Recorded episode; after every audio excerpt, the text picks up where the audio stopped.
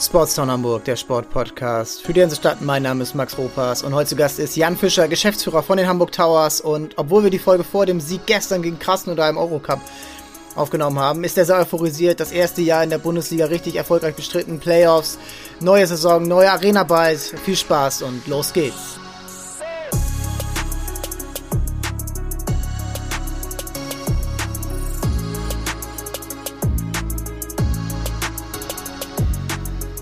Ja, und bevor wir in das Gespräch mit Jan gehen, ähm, möchte ich einmal gestern auf den Sieg der Towers gegen Krasnodar eingehen. Den ersten Heimsieg im Eurocup. Es ist ein wahnsinnig tolles Spiel gewesen von der Mannschaft. Die erste Halbzeit war noch, ja, war noch mit vielen Fehlern behaftet. Äh, man hat aber sofort gespürt, dass da heute was geht. Gegen den Tabellenführer äh, im Eurocup. Ähm, und das war ein wahnsinnig tolles Spiel, ähm, was die Towers da abgeliefert haben, weil weil sie einfach nicht aufgegeben haben und weil sie ja nicht, nicht irgendwo diesen sich irgendwie einlullen lassen haben und auch trotz der fünf Niederlagen, die sie bisher in sechs Spielen erlitten haben, sind wir nur bei Litkabilis in, äh, äh, gewonnen.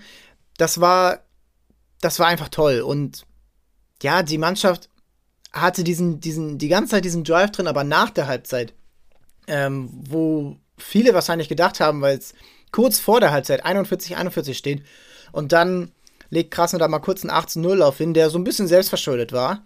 Ähm, und das war dann so ein kleiner Killer vor der Pause. Aber danach kommt die Mannschaft raus und spielt dieses Spiel, was die Towers spielen, noch mal härter. Noch mal, die Amerikaner sagen Double Down, also sie gehen all in. Sie spielen das, was sie können, ihre Stärken aus und setzen da richtig an. Sie greifen vorne an, lassen gar nichts mehr zu. Eher volles Risiko, da, da fallen auch mal viele Fouls, da da geht noch mal einer vorbei und dann ist es äh, ein offener Korb für den Gegner. Aber das hat funktioniert und das hat richtig Spaß gemacht, sich das äh, heute Morgen im Real Life anzusehen. Ähm, das äh, war ein überragendes, äh, überragender Auftritt. Du hast Spieler, natürlich, also als erstes muss man Mike Kotzer nennen, der alles abgeliefert hat. Also von, von Punkten zu Assists, zu Steals, Drei Steals hat er zwischendurch, an der Mittellinie hat er sich eingeholt, also wirklich auch er als großer Center-Spieler, ähm, dieses schnelle Spiel, dieses, ja, äh, Spiel, was viel Tempo fordert, was viel äh, Aggressivität fordert, aber auch viel Cleverness, weil du darfst natürlich nicht faulen. Und ähm, ja, im, im, europäischen Basketball darfst du nur fünfmal faulen. Und ähm, da gab es ein, zwei Situationen, wo man hätte aufpassen müssen, ähm, wo man hätte aufpassen können, aber sie haben es richtig gut hinbekommen. Und diese diese Aggressivität, die sie dann auch eben dann ummünzen in schnelles Spiel nach vorne. Ähm, der Kommentator hat dann auch ein, zwei Mal gesagt, äh, richtigerweise, dass man da vielleicht auch dann mal auf die Bremse treten soll, äh, um dann, ja, einen Ballgewinn dann auch sicher auszuspielen, um dann nicht wieder den Ball zu verlieren. Aber die Towers, du kannst denen nicht das nehmen, ähm, ohne dann auch ähm, was, was Gutes wegzunehmen. Und äh, das ist ein Entwicklungsschritt und den haben sie in der zweiten Halbzeit richtig toll vollschritten. Und äh, Mike Hotzer, die Dunks, die er dann gebracht hat, er gegen Mobley, den äh, großen Center der, ähm, der Russen, ähm, ja, das war, das war überragend. Also das, ähm, das ähm, hat dann auf die Mannschaft ausgelegt. Äh, Jalen Brown, viele Dreier getroffen, Caleb Holmesley, äh, wie immer, versucht viel, ihm gelingt viel, aber ihm gelingt auch viel nicht. Aber gestern in der zweiten Halbzeit ist ihm dann mehr gelungen und äh, die Dreier sind gefallen, äh, gute Pässe gespielt, Aufkotzer, äh, dann auch mal raus, dann Hinrichs, Christen, alle haben ihren Teil dazu beigetragen. Max Di Leo mit einer tollen Aktion noch in der ersten Halbzeit schon, wo er ähm, eine überragende Defense leistet, ähm, eins gegen eins, ähm, Rebound äh, sichert sich, glaube ich, jemand anders. Er rennt nach vorne, hat den offenen Dreier, spielt dann aber nochmal zurück ähm, zum besser postierten Nebenmann, der geht dann rein. Äh, so stellt man sich das vor. Absoluter Teambasketball. Auch Ray McCallum, der äh, ja nicht so ein leichtes Spiel hat bisher bei den Towers, schwer reinkommt, ähm, nicht so viele Minuten bekommt. Zu Recht auch, muss man sagen, weil die Konkurrenz einfach besser spielt egal ob Hollards oder Brown oder Homesley, das ist einfach noch nicht das, was er sich erhofft. Aber auch er hat sich in der zweiten Halbzeit durchgekämpft.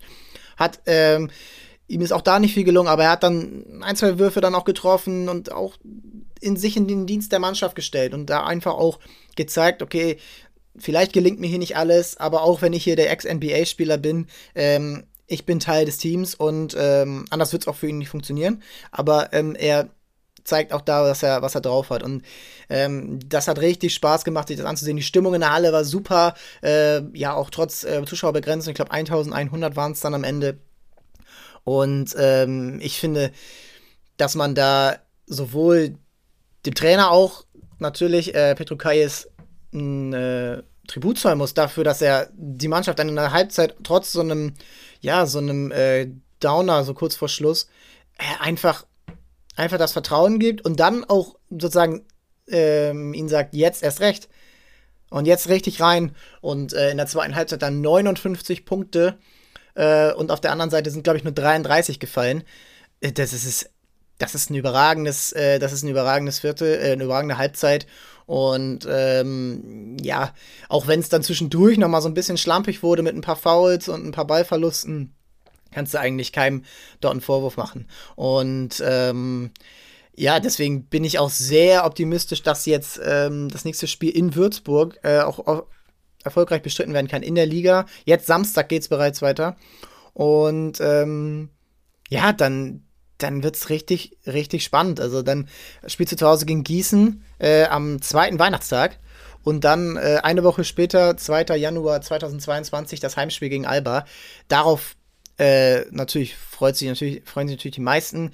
Ähm, wahrscheinlich wird die Regelung mit den Zuschauern so bleiben. Ähm, Wäre natürlich schön, wenn es irgendwie sich noch ein bisschen erholt. Ähm, aber auch wenn nicht, ähm, das ist eine richtig tolle ja, Symbiose zwischen Zuschauer und Team und ähm, die soll so weitergehen. Und das freut mich auch, dass wir jetzt auch dann übergehen können zum, zum Gespräch mit Jan, ähm, weil wir eben das auch ja, ähm, da auch spüren, dass, ähm, dass der Club das annimmt und ähm, den Zuschauern was zurückgibt. Und ähm, ja, ich, ich will jetzt gar nicht so viel vorwegnehmen. Ähm, wir gehen rein, rein in das Gespräch mit Jan und los geht's. Zu Gast bei mir ist Jan Fischer, Geschäftsführer der Hamburg Towers. Moin, moin, Jan. Moin, moin, Max. Ja, ähm, ereignisreiches Jahr für die Towers. Äh, in der, nach der zweiten Bundesliga-Saison die erste vollständige, äh, gleich mit Playoffs und ähm, dem Einzug in den Europacup äh, ja, beendet. Ähm, haben wir gerade schon im Vorgespräch kurz darüber gesprochen. Das war, äh, gab einige Highlights, wo du schon, äh, die alle dieses Jahr waren. Also es war äh, ereignisreicher, als man sich, als man auffassen kann. Und ähm, darüber wollen wir heute in diesem Jahresrückblick sprechen. Ähm, Jan, zuerst zu dir. Ähm, wie bist du in deinem Leben zum Basketball gekommen? Ja, ich bin ähm, in Wedel groß geworden, in Schleswig-Holstein, am Stadtrand von Hamburg. Und dort gibt es einen recht großen Basketballverein, SC Rist Wedel, die auch zu der Zeit, als ich da selber aktiv war, noch immer so der höchstklassigste Basketballverein in Norddeutschland waren. Damals auch in der zweiten Bundesliga. Und da habe ich mich irgendwann, bin, bin ich irgendwann Mitglied geworden. Also es gab da schon immer eine enge Verbundenheit zwischen dem Verein und der, dem Gymnasium, auf dem ich später war. Und da war es irgendwie so ein bisschen natürlich, dass man dann im Sportunterricht irgendwann angesprochen wurde, ob, man, ob ich nicht Lust hätte, Basketball zu spielen. Und so bin ich dann zum Training gekommen. Tolle Trainer waren da, nette Leute, Teamkollegen. Das war damals, glaube ich, so mit elf, zwölf Jahren, ähm, wovon einige noch bis heute meine Freunde sind. Also insofern so, so kam der Kontakt zum Basketball zustande und das hat mich dann irgendwie bis heute nicht losgelassen. Welche Position hast du denn gespielt?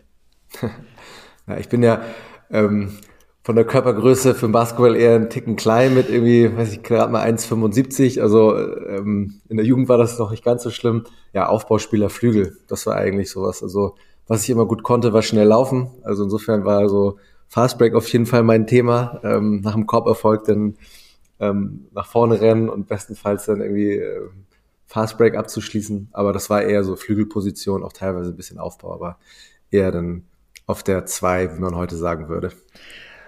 Ja, sehr gut. Und ähm, du bist seit Anfang an bei diesem, ja, Projekt kann man es eigentlich nicht mehr nennen. Hamburg Towers ist einfach äh, Standard mittlerweile. Es sind jetzt knapp sieben Jahre, die ähm, wahrscheinlich mit Vorbereitung acht, neun, ähm, die, die die Hamburg Towers eben dabei sind.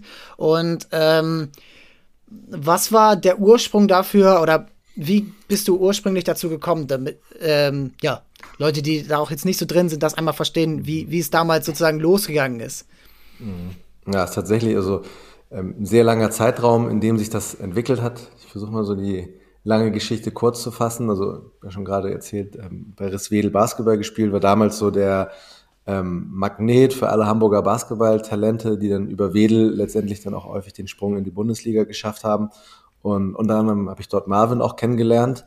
Ähm, Marvin Willoughby, genau. Ganz genau, mein Geschäftsführerkollege hier, der auch einer der Gesellschafter mit mir ist, ähm, und Tomislav Kareiza bei den Towers. Ähm, wir haben uns da kennengelernt. Ähm, war im Endeffekt ein Freundeskreis, auch noch mit ja, Leuten Soran, Darko, Erkan und noch viel mehr, ähm, die viel Zeit verbracht haben damals. Und wir haben dann irgendwann gesagt, komm, lass uns doch irgendwas Eigenes machen im Basketball. Und so kam der Stein quasi ins Rollen, dass wir erstmal mit Feriencamps losgelegt haben, ähm, Angebote für Kids gemacht haben, bisschen Training ähm, gegeben haben ähm, in unserem Verein, aber auch eigenständig. Und das war so ein bisschen der Punkt.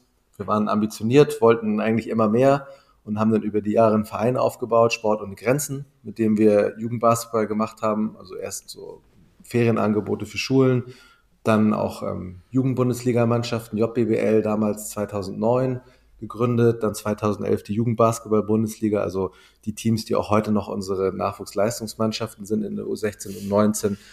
Und ja, irgendwie sind wir dann immer dabei geblieben und irgendwann ergab sich dann zum einen die Chance, die ähm, Nachnutzung der Blumenschauhalle, die heutige Edeloptics.de Arena, ähm, ja, da ein, ein, ein ein Konzept abzugeben, diese Nachnutzung zu realisieren, weil das war von Anfang an nicht geplant, jetzt aus dieser Halle eine, eine Basketball- oder eine Sport-Event-Halle zu machen. Diese Idee kam quasi von uns und wir hatten dann irgendwie einen breiten Sportverein mit Jugendmannschaften, wir hatten nur Jugendnachwuchsmannschaften, es gab sogar eine Halle, also wirklich eine Spielhalle, die auch Bundesliga tauglich ist. Und so ergab es sich dann, ähm, dass ja, es zur Gründung der Hamburg Towers kam.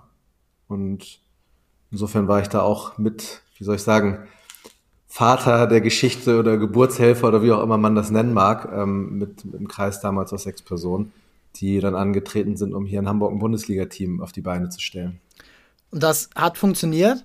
Und ähm, ja, nochmal, ähm, ja, da auch beeindruckend, dass das eben diese Eigeninitiative dann auch gewahrt ist und diese, ja, diese sechs, sieben Leute, die man für einen Verein da äh, per Gesetz braucht, dass die das dann äh, echt geschafft haben, das ist, äh, ja, inspirierend.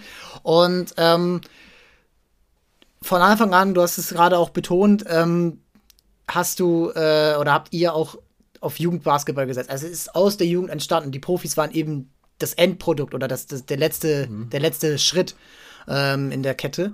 Und ähm, das sind natürlich jetzt gerade für Jugendsportlerinnen und Sportler schwere Zeiten, egal welche Sportler das ist. Und ähm, aber was macht dir gerade Mut, dass ähm, die Hamburg Towers und all, was dazugehört, äh, die Jugendförderung auch durch Corona durchkommen? Ich glaube, erstmal ähm, zeigt sich gerade in der Zeit jetzt durch Corona, wie, wie wichtig eigentlich diese Angebote sind, also gerade in dem Moment, wo sie eben nicht stattfinden können. Also das war auf jeden Fall eine Erkenntnis, glaube ich, ähm, nicht nur bei Leuten, die jetzt selber damit zu tun haben und solche Angebote auch machen, sondern auch für alle anderen, was, was da auf einmal fehlt, wenn Kinder und Jugendliche nicht mehr die Möglichkeit haben, ähm, Sport zu treiben, in Verein zu gehen, ähm, dass das wirklich eine ganz elementare Sache ist, sich zu bewegen und Freunde zu treffen, auch in der Freizeit. Und ich glaube, dass dadurch nochmal so der, der Wert dieser ganzen Angebote nochmal wirklich deutlich geworden ist. Ähm, und das macht mich eigentlich zuversichtlich, dass das irgendwie, glaube ich, niemanden gibt, der in der Zeit gesagt hat, naja, Lockdown, alle zu Hause, ach ja, auf den Vereinssport können wir eigentlich verzichten, sondern eher andersherum, dass man das auch den Kindern anmerkt, wie, wie sehr denen das fehlt. Zum einen auf der psychischen Ebene, aber auch auf der körperlichen Ebene. Und ich glaube, bis heute kann man noch nicht ähm, wirklich absehen, was auch diese Einschränkung letztendlich auch für Langzeitfolgen ähm, haben wird im negativen Sinne. Insofern glaube ich da weiterhin fest dran, dass das ein ganz, ganz wichtiges ähm, Thema ist, Sport mit Kindern und Jugendlichen dafür immer weiter zu werben, sie zu motivieren auch wenn es natürlich in den letzten ähm, anderthalb Jahren nicht so einfach war. Und ähm, ja, aber wir gucken nach vorne und irgendwann wird das Ganze hoffentlich ein, ja, wahrscheinlich kein schnelles Ende nehmen, aber ein langsames, fließendes Ende und dass wir dann auch irgendwann wieder Sport treiben können, wie wir es vorher gewohnt waren. das ist zu hoffen und ähm, da kann man sich eigentlich nur anschließen, dass es, ähm, wenn man hört, was gerade Jugendliche gerade so für einen Tagesalltag haben, äh, egal ob sie jetzt Sport treiben oder nicht, dann ist das relativ mhm. deprimierend, äh, auch wenn man vielleicht gar nicht so krass andere, äh, vielleicht es gar nicht anders gemacht hätte, wenn man in dem Alter gewesen wäre. Ähm, mhm.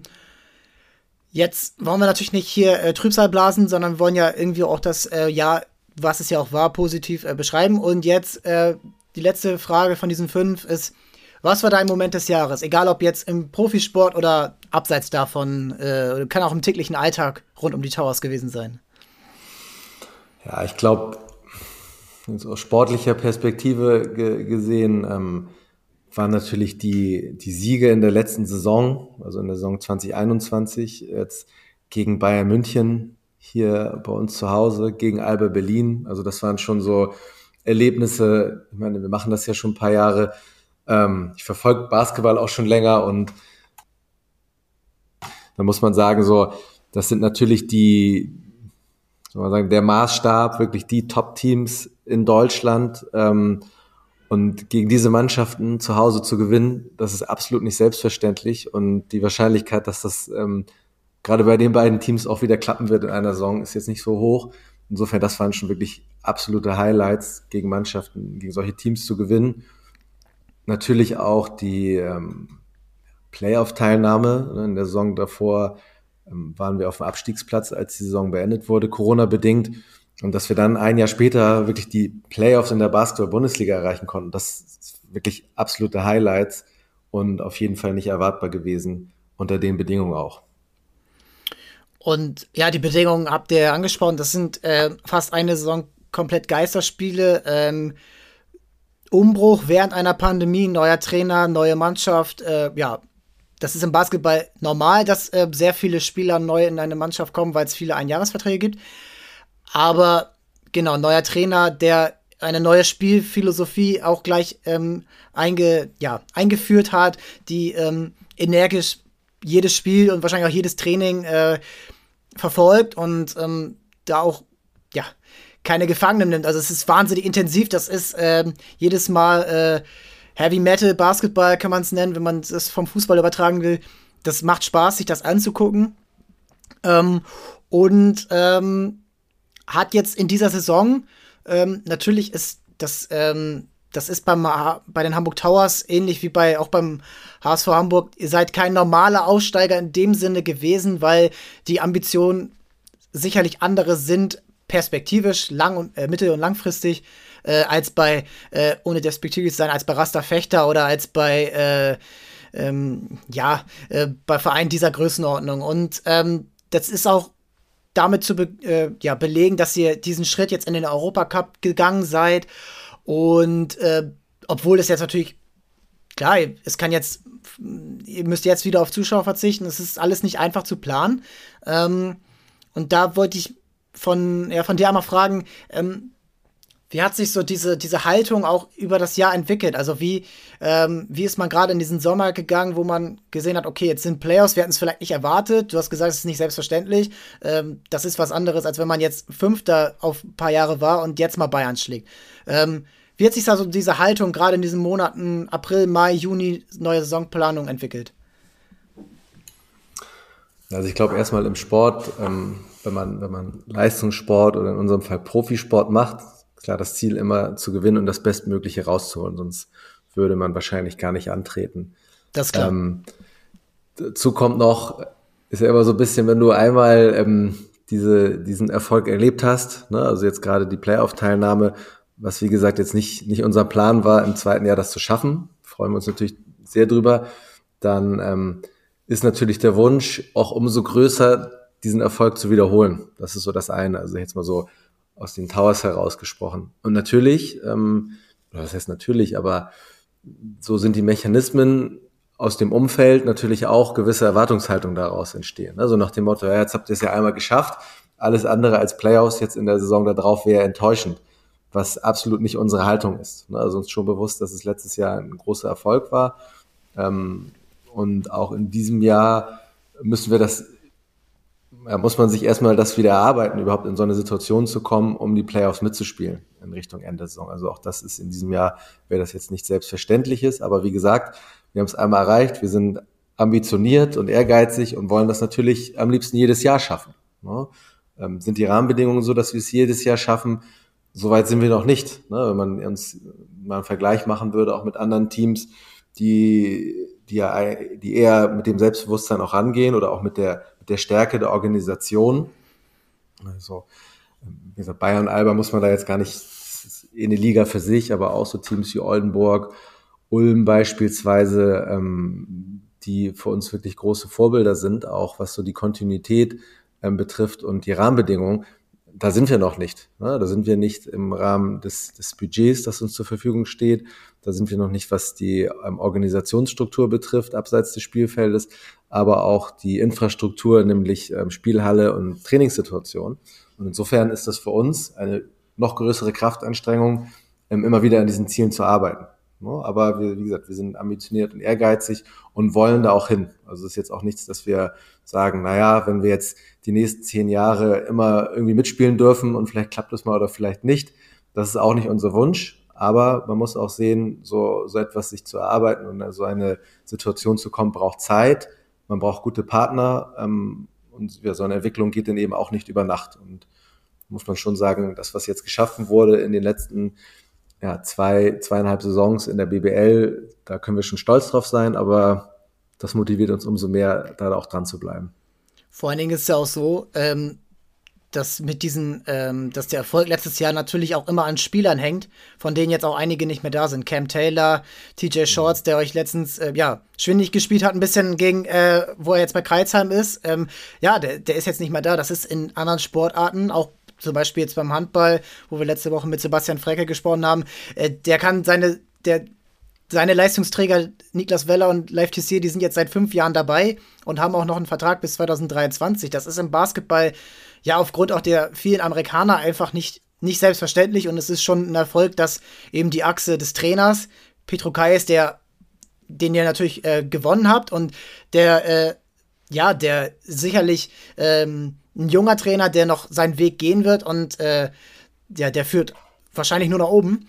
Ähm, den habt ihr beibehalten äh, und dann natürlich eingewechselt Justus Hollatz, Mike Kotzer, der beste Spieler der letzten Saison und Max Di Leo, der ähm, ja auch ja so ein Energizer ist, der ähm, die Mannschaft äh, immer pusht und äh, durch seine Verteidigung, aber auch durch ähm, äh, ja immer cleveres Spiel eigentlich immer ein wichtiger Faktor für die Rotation ist, ähm, das eben jetzt auch ins neue Jahr zu bestätigen. Dazu kommt, ihr habt jetzt 18 Spiele mehr im Europacup. Und ähm, das ist ähm, zum finanziellen kommen wir gleich noch oder zu diesem zum wirtschaftlichen und auch zu, zum strategischen dahinter. Aber generell jetzt erstmal, das interessiert mich natürlich schon, weil 18 Spiele ist was anderes als zum Beispiel in Europa League äh, im Fußball sechs Spiele zu haben. Ähm, diesen Rhythmus reinzukriegen, mit Reisen nach, nach Russland demnächst, in die Türkei. Jetzt, ähm, wir nehmen heute auf, da kommt das Spiel in Polen, in Wroclaw. Ähm, das, ist, das ist fast im Wochenrhythmus, ähm, ja,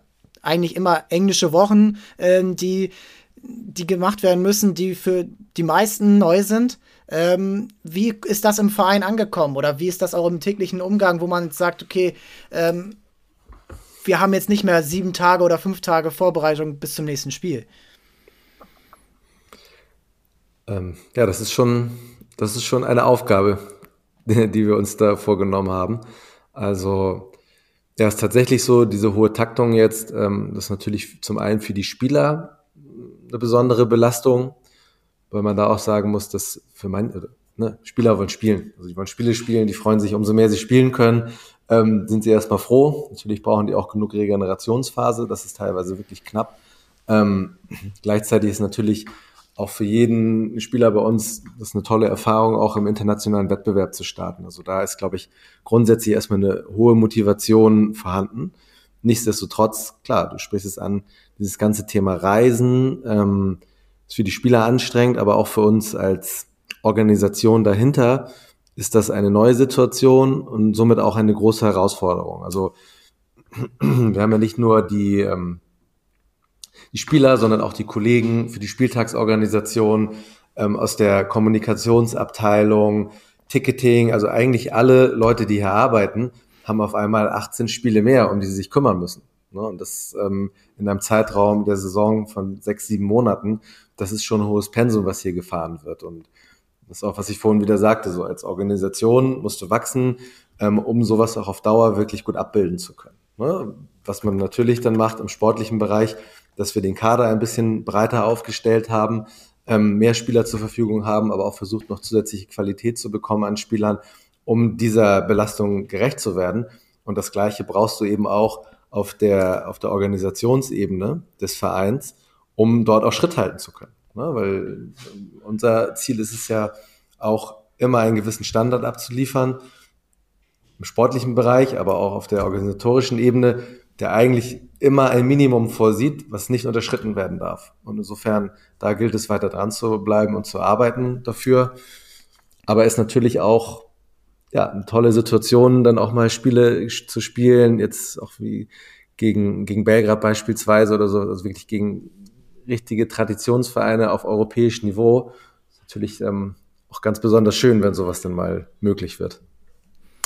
Und jetzt, ja, also wie sage ich das? Also es ist wahnsinnig spannend, das ähm, ja nicht nur Woche für Woche, sondern fast Tag für Tag zu verfolgen. Äh, wie es gerade gesagt habe, in diesem Rhythmus. Und ähm, man sieht ja auch an einzelnen Spielern, dass äh, ja, das auch eine Entwicklung ist, dass es äh, nicht einfach ist für einen Mike Kotzer im internationalen Vergleich sich zu behaupten. Ähm, gar nicht, dass er es schlecht macht, aber es ist einfach äh, dann nochmal wahrscheinlich ein ne, Unterschied, wenn du äh, gegen Badalona spielst oder ähm, gegen Partizan Belgrad, als wenn du den Woche für Woche Bundesliga-Rhythmus drin hast, den du jetzt ja schon ein Jahr kennst.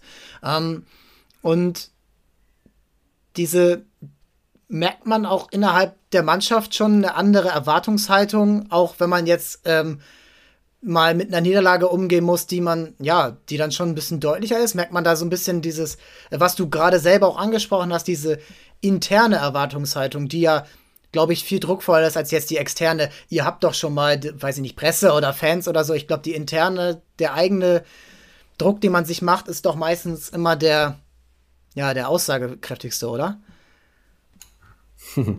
Also, erstmal, du hast es ja vorhin schon angesprochen, wir haben einen sehr guten, sehr ambitionierten und sehr akribischen Coach, der, glaube ich, erstmal die Erwartungshaltung hat, dass jeder Spieler das Maximum aus sich rausholt. Und das, das ist, glaube ich, auch, auch ähm, das, woran sich alle messen lassen müssen. Es müssen sich nicht, oder ne, wir messen die Spieler jetzt nicht unbedingt daran, haben wir das eine Spiel gewonnen oder verloren? Ne? Oder haben wir jetzt nach so und so vielen Tagen den und den Tabellenplatz erreicht?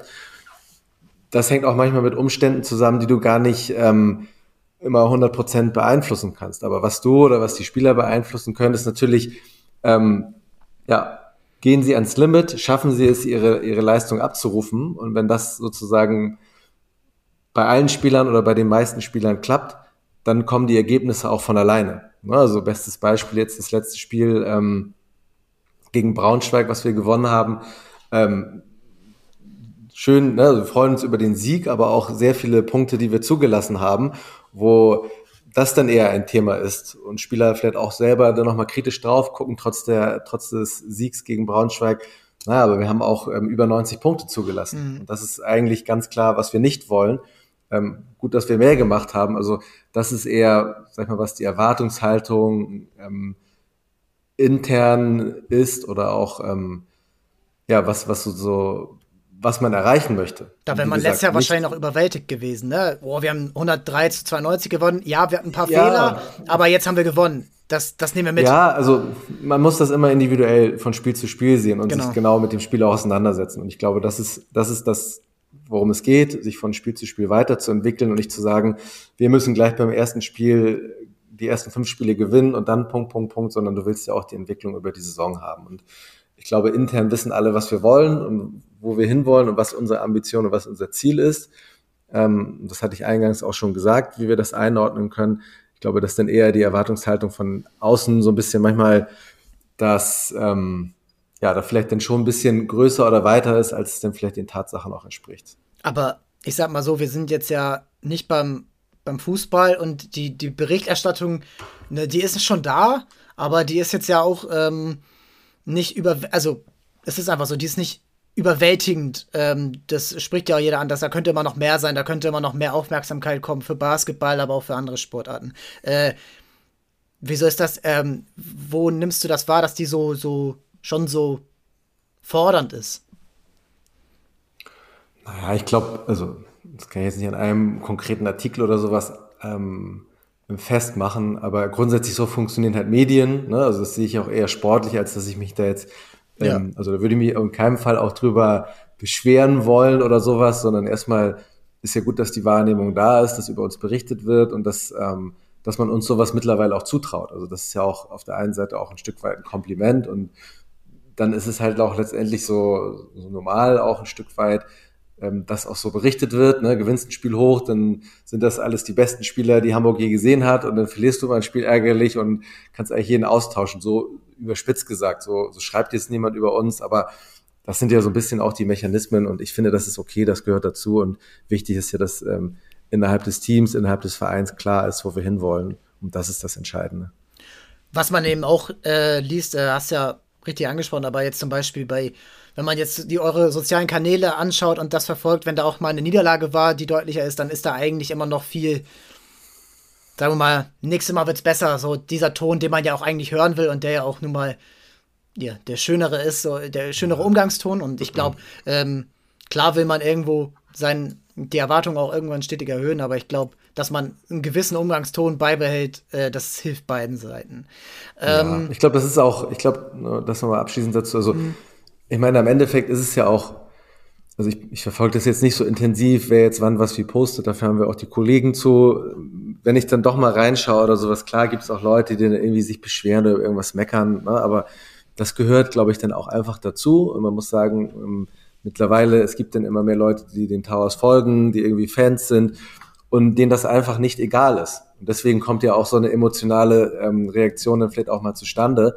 Und auch wenn ich die Reaktion als solche vielleicht manchmal sage, ja, oh, muss man jetzt auch nicht so kritisch sein oder, ne, ähm, aber dass Leute schon so eine, ähm, so, so eine Beziehung zu dem Verein aufgebaut haben, dass da solche Emotionen entstehen und dass denen das so wichtig ist, das nehme ich dann grundsätzlich eher als positiv wahr ähm, und nicht als irgendwie ja, jemand, der jetzt einfach mal meckern will oder so. Das, wie gesagt, gehört beim Sport dazu. Darum lieben wir das, glaube ich, alle so sehr, dass man auch da mal so ein bisschen die Emotionen den freien Lauf geben kann, aber jeder weiß irgendwie, worum es am Ende des Tages geht. Ja, ich glaube, dass ähm, das ist auch irgendwo das, was sich vielleicht auch andere ja, Sportarten oder aber auch Protagonisten da vielleicht mal oder jeder Einzelne auch im sozialen Netzwerk hat ja nichts nur mit Sport zu tun, dieser Umgangston, dass der sich wieder an, no, weiß ich nicht, ein bisschen normaler werden kann. Ähm. Jetzt ähm, so ein bisschen vom Sportlichen, das ist ja, das läuft ja aktuell, es ist jetzt gerade Rang 3, meine ich, ähm, mit Spielen auf ungefähr einem Level mit, äh, mit 14 zu 6 Punkten. Ähm, das ähm, ist eine enge Liga, in der man fast jedes Spiel gewinnen kann, ähm, aber auch jedes Spiel natürlich auch dann verlieren kann. Das, das ist wahnsinnig spannend zu beobachten und da ist jede Woche wieder eine neue Forderung. Äh, also eine neue Forderung im Sinne von ja, eine Herausforderung. Mhm. Äh, und ähm, Jetzt, du hast es ja auch eben schon äh, erwähnt, dass ähm, Vereine wie Oldenburg, Ulm für euch äh, Vorbilder sind, auch in Sachen Rahmenbedingungen. Ähm, Halle, Trainingszeiten oder Trainingsbedingungen äh, und so. Und ähm, nun ist ja bekannt, dass auch dein äh, Kollege bei den Gesellschaftern Tomislav Kareiza ähm, den Elbdom anschiebt und äh, da ja ähm, Investoren zusammengesammelt hat, ähm, die, die dieses äh, Projekt tragen wollen, ähm, komplett aus privatwirtschaftlicher Hand. Ähm, da haben wir letzte Woche schon mit äh, Sebastian Frecke darüber gesprochen, der ja auch, sagen wir mal, Interesse daran hätte, in einer Halle zu spielen, die größer als die Alsterdorfer Halle ist und kleiner als die Barclays Arena und äh, ja, besser zu den, ja, äh, zu der Größenordnung passt. Ähm, wie, wie seht ihr dieses Projekt intern? Ist das, ähm, sagen wir mal, ein, ein Zusatz, der, wenn es klappt, super, aber oder ist es so, ähm, okay, wir setzen da jetzt schon, sagen wir mal, schon unsere ganze Energie und auch unsere Erwartungshaltung rein, dass wir sagen, ähm, das müssen wir jetzt in den nächsten fünf Jahren äh, angehen, um dann auch unsere nächsten Schritte, die wir uns hier als Ziel setzen, äh, erreichen zu können. Ja, ist schon so, wie du es beschreibst. Also erstmal setzen wir da unsere volle Energie drauf, dass der Elbdom kommt.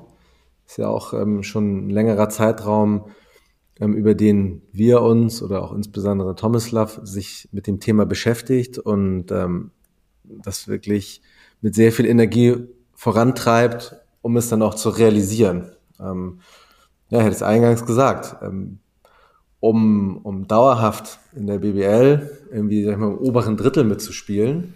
Ne? Also wirklich zu sagen, wir, wir wollen zumindest jedes Jahr eine Situation haben, ähm, um in Richtung Playoffs zu schauen und da irgendwie mitzumischen, ist es einfach unumgänglich, eine größere Halle zu haben. Das kann man sich einfach, ganz einfache Rechnung im Endeffekt ähm, im Basketball. Hast du Ticketing-Einnahmen, Sponsoring-Einnahmen, ganz, ganz, ganz klein bisschen TV-Einnahmen, Liga-Abgeltung, so, das ist aber nicht wesentlich. Das sind ähm, knapp 250.000 Euro und das sind ungefähr dann 5% vom Etat, ne? Also Round, da, roundabout. Ungefähr, ja. Ne?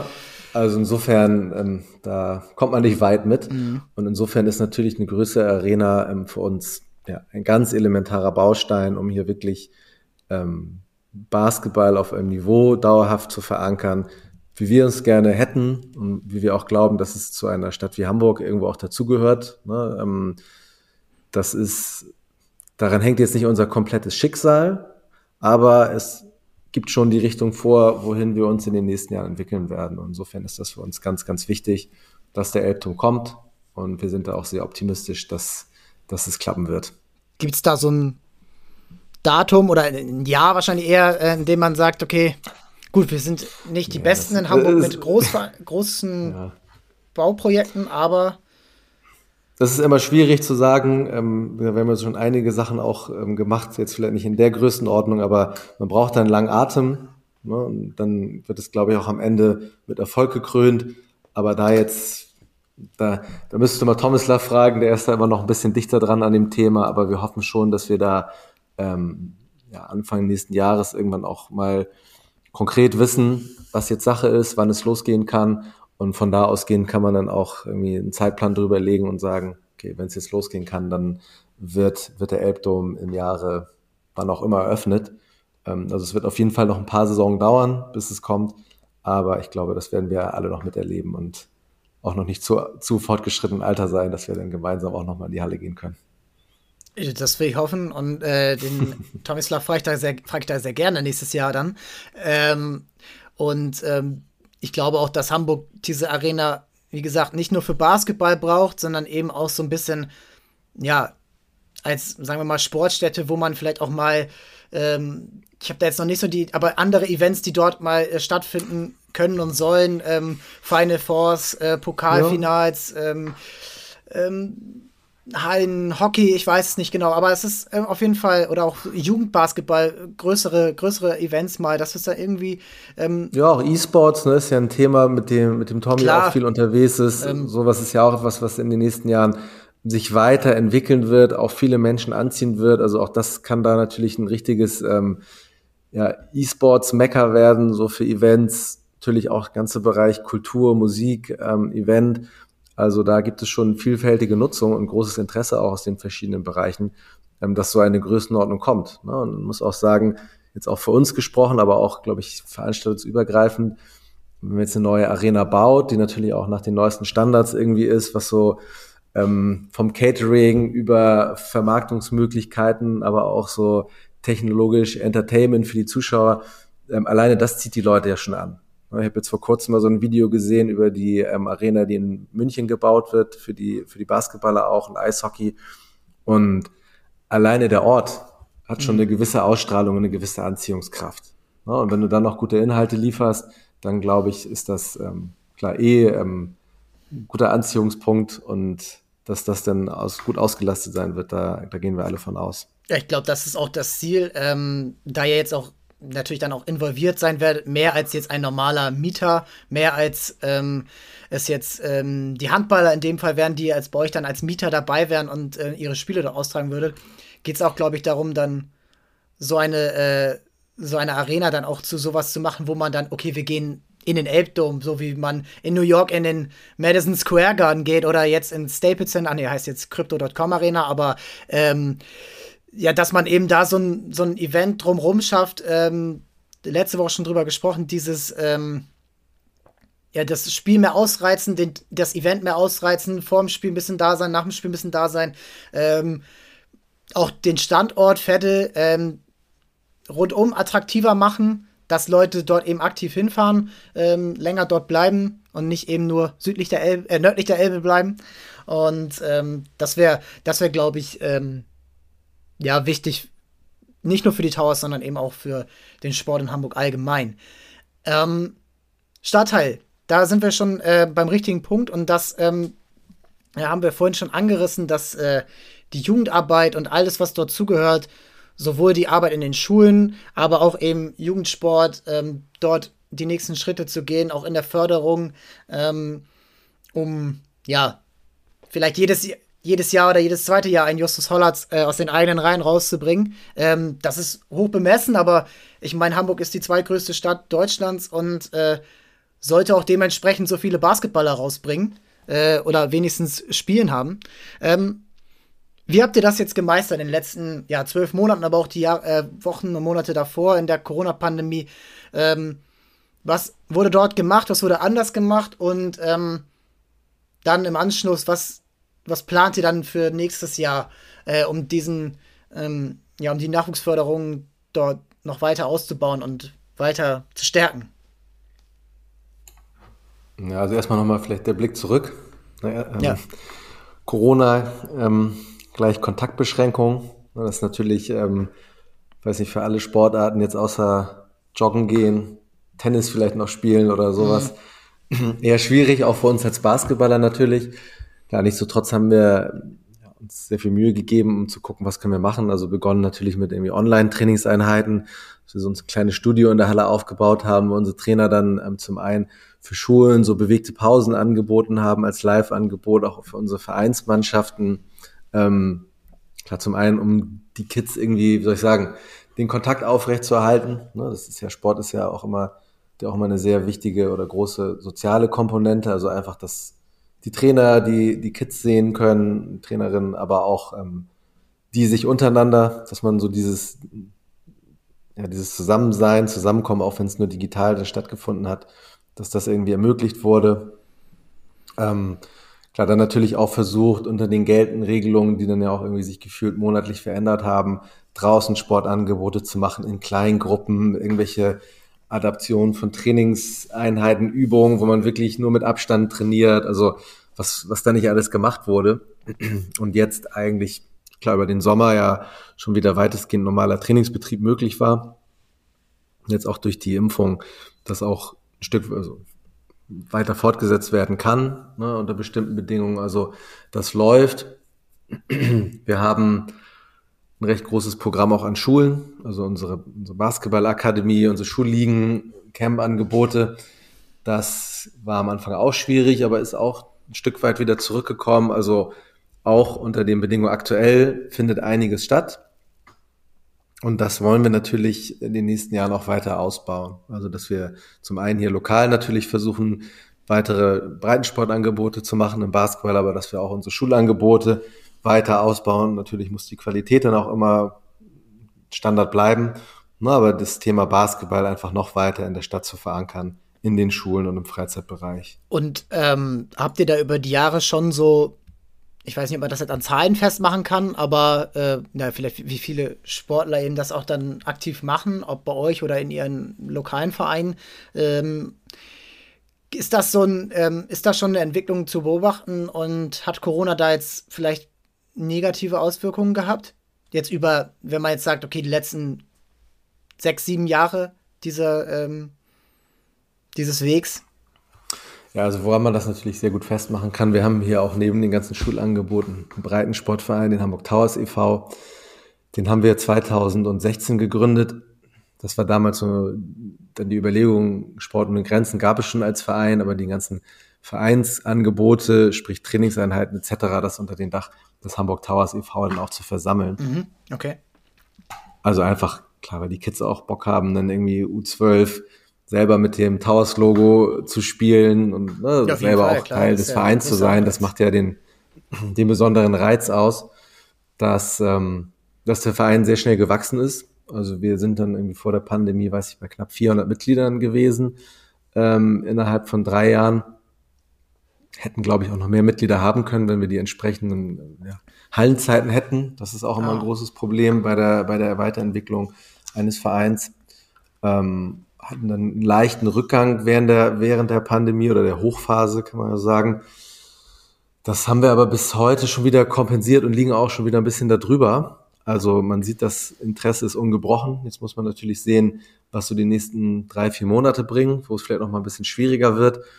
Aber ich glaube, so mittelfristig und da denke ich jetzt mal so in den nächsten anderthalb Jahre wird jetzt nicht irgendwie ja, das Problem sein, Kinder und Jugendliche für den Sport hier im Verein zu begeistern, sondern bei uns eher das Thema Flächen, Hallenzeiten, die uns einfach limitieren, die Leute, die gerne zu uns kommen wollen, denen auch ein Angebot zu machen. Kann man da irgendwas also wie, wie ist das äh, in der täglichen Arbeit? Also ja, es ist Behördendeutschland, aber ähm, man muss ja irgendwie ähm, dort auch, ich weiß nicht, ob das wahrscheinlich dann auf Bezirksebene äh, Lösungen finden, in der man dann, ähm, naja, für die, um die es geht, um die Kinder und Jugendlichen ähm, dort Kapazitäten schafft. Wie auch immer man das äh, dann am Ende umsetzt, mit wem man da auch immer verhandeln muss. Ja, das ist auf jeden Fall ein Thema, was uns auch ähm, schon länger beschäftigt. Wir haben ja schon über den Elbturm gesprochen, also ein bisschen die Frage nach, wir brauchen eine geeignete Spielstätte, die auch so einem Bundesliga-Club letztendlich gerecht wird. Ähm, haben wir auch das Thema hier in Wilhelmsburg. Und das ist ja nicht nur, dass es das uns so geht, also das ist, oder speziell in Wilhelmsburg, sondern hast du eigentlich Hamburg weit. Ich weiß auch nicht, in anderen Städten wird es nicht anders sein, dass einfach die Flächen einfach nicht da sind. Ne, letztendlich kommt es aus dem Schul, aus dem Schulischen heraus, ne, Schulsporthallen, die wir nutzen. Ähm, also es müssten dann mehr Schulen gebaut werden oder Schulen mit mehr Sporthallen dann würde das Problem irgendwann vielleicht kleiner werden. Aber es ist auch nichts Neues. Wir bemühen uns gerade darum und haben ganz konkrete Pläne und ähm, hier ein Sportzentrum in Wilhelmsburg zu bauen, selber auch mit einer Dreifeldhalle drin, ähm, um ja, zusätzliche Kapazitäten hier im Stadtteil zu haben. Ist natürlich für einen Verein immer eine große Herausforderung, weil man das dann selber betreiben muss. Also bei den städtischen Hallen, die nutzt man und die Kosten dafür tragen dann wir alle, weil es bezirkliche Hallen sind. Bei vereinseigenen Hallen muss der Verein das letztendlich dann ähm, wirtschaftlich darstellen. Aber auch da sind wir dran und ähm, wir haben da gute Pläne, wie hier in den nächsten Jahren so ein Sportzentrum in Wilhelmsburg entstehen kann.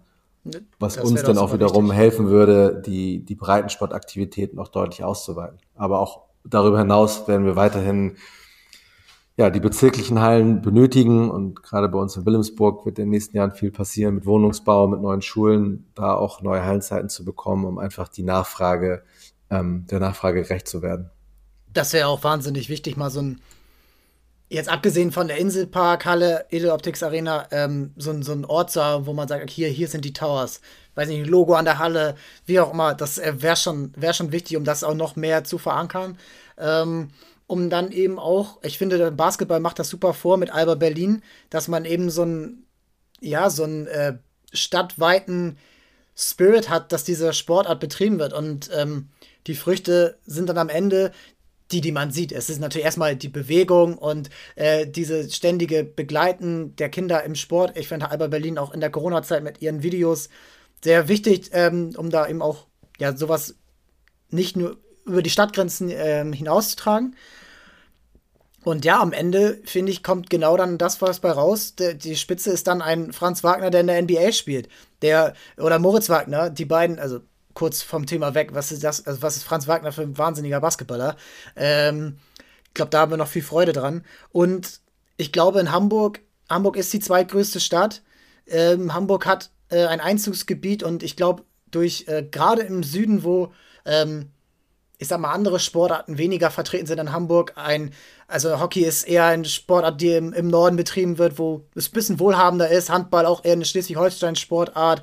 Ähm, ja, gut, Fußball wird überall gespielt, aber ich glaube, das wäre wichtig, wenn diese Region Hamburger Süden äh, angrenzende Städte wie Buxtehude Buchholz, Winsen, Seevetal, alles, ja, so da diese, so eine Rolle übernimmt, die wichtig wird, ne? Oder geht das bei euch auch, merkt ihr das bei euch auch, dass das eher, dass damit gar nicht so viel zu tun hat, sondern dass eher Hamburg-weit äh, euer Weg gut angenommen wird? Ja, würde ich schon sagen. Also erstmal sind wir ein Hamburger Basketballverein. Natürlich werden wir immer sehr stark auch mit dem Stadtteil hier Wilhelmsburg assoziiert. Ja, wir haben hier unsere Halle, ja. wir haben hier unseren Breitensportverein, also insofern liegt das auf der Hand und wir sind ja auch immer damit erstmal angetreten, um auch hier im Stadtteil etwas zu bewegen durch den Sport. Ne? Weil Wilhelmsburg eben auch ein Stadtteil ist, wo, glaube ich, sehr, sehr viel Potenzial noch ist und wo der Sport ein Teil, eine Möglichkeit ist, auch ähm, ja, hier was voranzubringen. Ne? Nichtsdestotrotz ja. ist unser Bestreben auch schon länger und darum machen wir auch diese ganzen Schulaktivitäten, aber auch Kooperation mit den entsprechenden Vereinen vor Ort, dass sich Hamburg ähm, oder Basketball in Hamburg insgesamt weiterentwickelt. Ne? Weil du sagst, es ist eine, eine große Stadt, die immer weiter wächst. Das kann natürlich nicht ein einzelner Verein in, im Breitensport jetzt abdecken. Das ist also, na klar, wenn man nach Berlin guckt, Alba ist riesig und was die alles machen, das ist wirklich absolut vorbildlich. Aber auch in Berlin gibt es viele andere große Basketballvereine mit sehr viel Tradition, die, die letztendlich alle gemeinsam dafür sorgen, dass du in Berlin so eine Basketballkultur hast oder auch diese Talentdichte dann letztendlich auch ähm, erzeugen kannst. Ne? Es muss ein Ökosystem geschaffen werden. Ne? Das, ähm, das ist natürlich etwas, woran wir auch schon seit Jahren arbeiten über Kooperation. Ähm, da haben wir auch, klar, bei uns auch Trainer, Team, die sich darum kümmern, die mit den anderen Vereinen sich austauschen. Und umso weiter es in die Leistungsspitze reingeht, umso höher wird natürlich auch der, der Koordinierungsaufwand, Abstimmungsaufwand mit den Spielern, die dann noch teilweise in den Heimatvereinen sind, dann bei uns in der JBL, MBBL trainieren. Ähm, das ist schon sehr, sehr aufwendig, aber da hat sich über die letzten, ja, schon fast sagen, über zehn Jahre jetzt, Piraten gibt es ja schon ein bisschen länger oder die JBL, MBBL, wirklich eine sehr, sehr gute Zusammenarbeit entwickelt ähm, mit anderen großen Vereinen. Und so soll es auch weitergehen, weil im Endeffekt muss man auch wieder sagen, so ist alles unsere Sportart. Wir wollen alle gerne, dass es vorangebracht wird. Wir als Towers Profi-Team können natürlich da so ein bisschen der Leuchtturm sein und die Begeisterung erzeugen. Aber ähm, wie gesagt, wir können das nicht, wir machen es nicht alles alleine und da sind, ist die Zusammenarbeit ganz, ganz wichtig und muss auch sagen, jetzt, wie gesagt, mit Ristwedel, ähm, Team in der zweiten Bundesliga, mit dem ETV, die jetzt diesen Schritt geschafft haben vor zwei Jahren, ähm, das sind natürlich auch tolle Entwicklungen für ganz Basketball Hamburg, ähm, dass man ja auch auf der Ebene weitere Teams hat, die jetzt wirklich tolle Erfolge feiern. Ja, ich glaube, da das ist eh das Wichtigste, dass man eben eine Breite schafft, in der man dann eben, weiß ich nicht, Ligen schaffen kann, Wettbewerbe, in denen man sich dann täglich misst und in man dann eben diese, äh, ja, täglichen, ähm, indem man einfach ein attraktiveres Produkt auch für Kids schafft, weil natürlich ist es, ähm, das kenne ich, da ich jetzt nicht aus Hamburg komme, sondern aus dem Umland, wo man dann länger fahren muss, wenn man gerade eben nicht Fußball spielt. Das ist schon ein Aufwand. So, und äh, dann äh, im Basketball, das habe ich jetzt nicht selbst gespielt, aber das ist natürlich noch krasser, dass du dann mal eben einen ganzen Sonntag unterwegs bist als 14-Jähriger, wenn du mal ein Spiel hast. Und das ist im Fußball anders und das wird auch immer so bleiben, aber ich denke mal, es gibt überall kleine Lücken, die man dann ausnutzen könnte. Von welcher, ähm, wo wer könnte euch noch am besten unterstützen? Ist das dann einfach die Stadt, die sagt, okay, ihr kriegt einfache Rahmenbedingungen durch Hallenzeiten oder ähm, wo, wo, ähm, wer kann euch noch am besten helfen? Ich glaube, also muss ja immer bei sich selbst anfangen und schauen, was können wir selber machen. Ich glaube, da, da arbeiten wir schon intensiv dran. Mhm. Klar, das ist eine ganze Bandbreite an, an Stellschrauben ne, oder an Ebenen, auf denen wir da aktiv sind. Also klar, angefangen jetzt bei der Stadt, wenn es so um Themen wie den Elbdom geht, sowas, das geht nur gemeinsam mit der Stadt, so etwas Großes umzusetzen. Ähm, das sind wichtige Themen. Ich glaube, was in Hamburg aus meiner Sicht auch ganz, ganz wichtig ist, sind die Unternehmen. Ganz klar, da auch ähm, sich für den Profisport auch weiterhin stark zu machen. Wir haben mittlerweile ein tolles Partnernetzwerk, ähm, auf die wir uns auch echt verlassen können, jetzt auch gerade in der Pandemiezeit, hat sich das wirklich gezeigt, wie belastbar das ist. Also das ist ganz, ganz wichtig, aber für uns auch wichtig, dieses Partnernetzwerk weiter auszubauen. Und Da sind tolle Unternehmen dabei, die wirklich vorangehen und hier Profisport ermöglichen. Und bei den Handballern ist es ja auch ähnlich. Ne, das muss man da einfach in so, wie soll ich sagen, so auf einer Ebene sehen, weil Fußball einfach nochmal ein ganz anderes Level ist. Aber wirklich dieses Verständnis in der Stadt, dass der Profisport auch einen Wert hat und dass man letztendlich auch darüber so ein bisschen sein, ähm, sein Lokalpatriotismus ne, im Endeffekt auch unterstützen oder den ausleben kann, dass man sagt, wir unterstützen halt auch den Hamburger Profisport, weil der Profisport letztendlich auch immer ein Aushängeschild ist für die Stadt, starke Identifikation bietet. Ich glaube auch gerade jetzt Basketball, Handball, auch Fußball natürlich auch irgendwo positive Vorbilder den Kindern gibt, ähm, an denen sie sich orientieren können. Also das ist eine Unterstützung oder, oder was wir uns wünschen in den nächsten Jahren, dass ein, dann noch ein in der Wirtschaft hier in Hamburg nochmal ein anderes Verständnis entsteht gegenüber dem Profisport, aber dafür sind wir letztendlich auch alleine verantwortlich, das weiterzuentwickeln, in Gespräche zu gehen, Überzeugungsarbeit zu leisten und letztendlich mit guter, solider Arbeit und mit Ergebnissen dann auch dafür zu werben. Aber das ist, glaube ich, eine ganz wichtige Unterstützung. Ich glaube, was die Fans betrifft, auch da haben wir große Unterstützung in den letzten Jahren erfahren. Das ist top, aber natürlich wünschen wir uns auch, ähm, ja, in den nächsten Jahren auch noch mehr Menschen für die Towers zu begeistern, gerade wenn es ähm, irgendwann Richtung größere Halle geht. Natürlich auch die Community noch weiter auszubauen. Also das sind so die, die drei Ebenen letztendlich, worum es immer geht. Da weiter zu wachsen, weiter feste Beziehungen aufzubauen und darauf aufgesetzt ähm, halt diese nächsten Schritte irgendwie zu schaffen. Ja, ich glaube, da, das wäre für ja viele auch wichtig, diesen Lokalpatriotismus eben dann auch ich sag mal, finanziell, finanziell dann eben auch irgendwo eine Wertschätzung zu geben. Ähm, gut, Betteln bringt auch nichts, äh, da kriegt man meistens nichts und deswegen äh, genau, was du sagst, in diesen Weg weitergehen und da einfach durch äh, Ausdauer, Beständigkeit und ja auch Qualität in dem, was sie auf, auf, der, auf der Platte leistet, eben dann auch zeigen. Ne? Ähm, ja, Jan, das war, äh, das war ein tolles Gespräch. Ähm, ich bedanke mich bei dir. Ähm, für euch ein erfolgreiches Jahr. Äh, das kann man nicht anders sagen. Und ähm, wie gesagt, wie du schon gesagt hast, der, ähm, der Hunger kommt mit dem Essen und äh, deswegen soll es da auch so weitergehen. Und ähm, ich wünsche dir alles Gute, dir und dem Team. Ja, vielen Dank für die Einladung, für, den, für das nette Gespräch und bis bald. Ja, bis bald und frohe Weihnachten.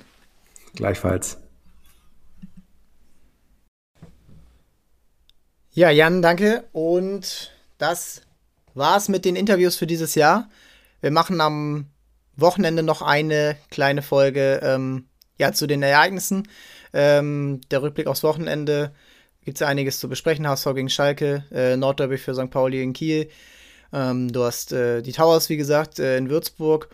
Und ähm, ja, auch beim Handball geht es weiter. Hannover-Burgdorf und ähm, für die Hamburger ähm, wichtiges Spiel jetzt so ein bisschen sich äh, zu fangen, weil zwei Niederlagen in Folge äh, ist für keine Mannschaft gut, auch wenn es jetzt Kiel und Berlin war. Berlin war unnötig, Kiel war deutlich. Ähm, da muss man sich fangen und jetzt auch so kurz vor der EM ähm, ja, so ein bisschen mit einem guten Gefühl rausgehen. Äh, da noch eine Info: Manuel Speth, äh, Kreisläufer, beendet seine Karriere. Äh, hat er gestern bekannt gegeben auf den Kanälen. Und ähm, ja, ich denke mal, äh, es ist eine verdiente Karriere für ihn gewesen. Ähm, die lässt er jetzt hier gerade in Hamburg ausklingen. Ähm, er ist ein wichtiger Teil, glaube ich, für die Mannschaft. Ähm, mehr neben dem Platz. Also er zeigt natürlich, dass er defensiv immer noch ein guter ähm, Verteidiger ist, offensiv. Ähm, das hat er auch ähm, selbst schon gesagt. Äh, tatsächlich, was Sebastian Frecke letztes Jahr gesagt hat. Dass er auch gar nicht glauben konnte, wie gut Niklas Weller äh, sein Konkurrent und Kollege auf der Kreisläuferposition ist.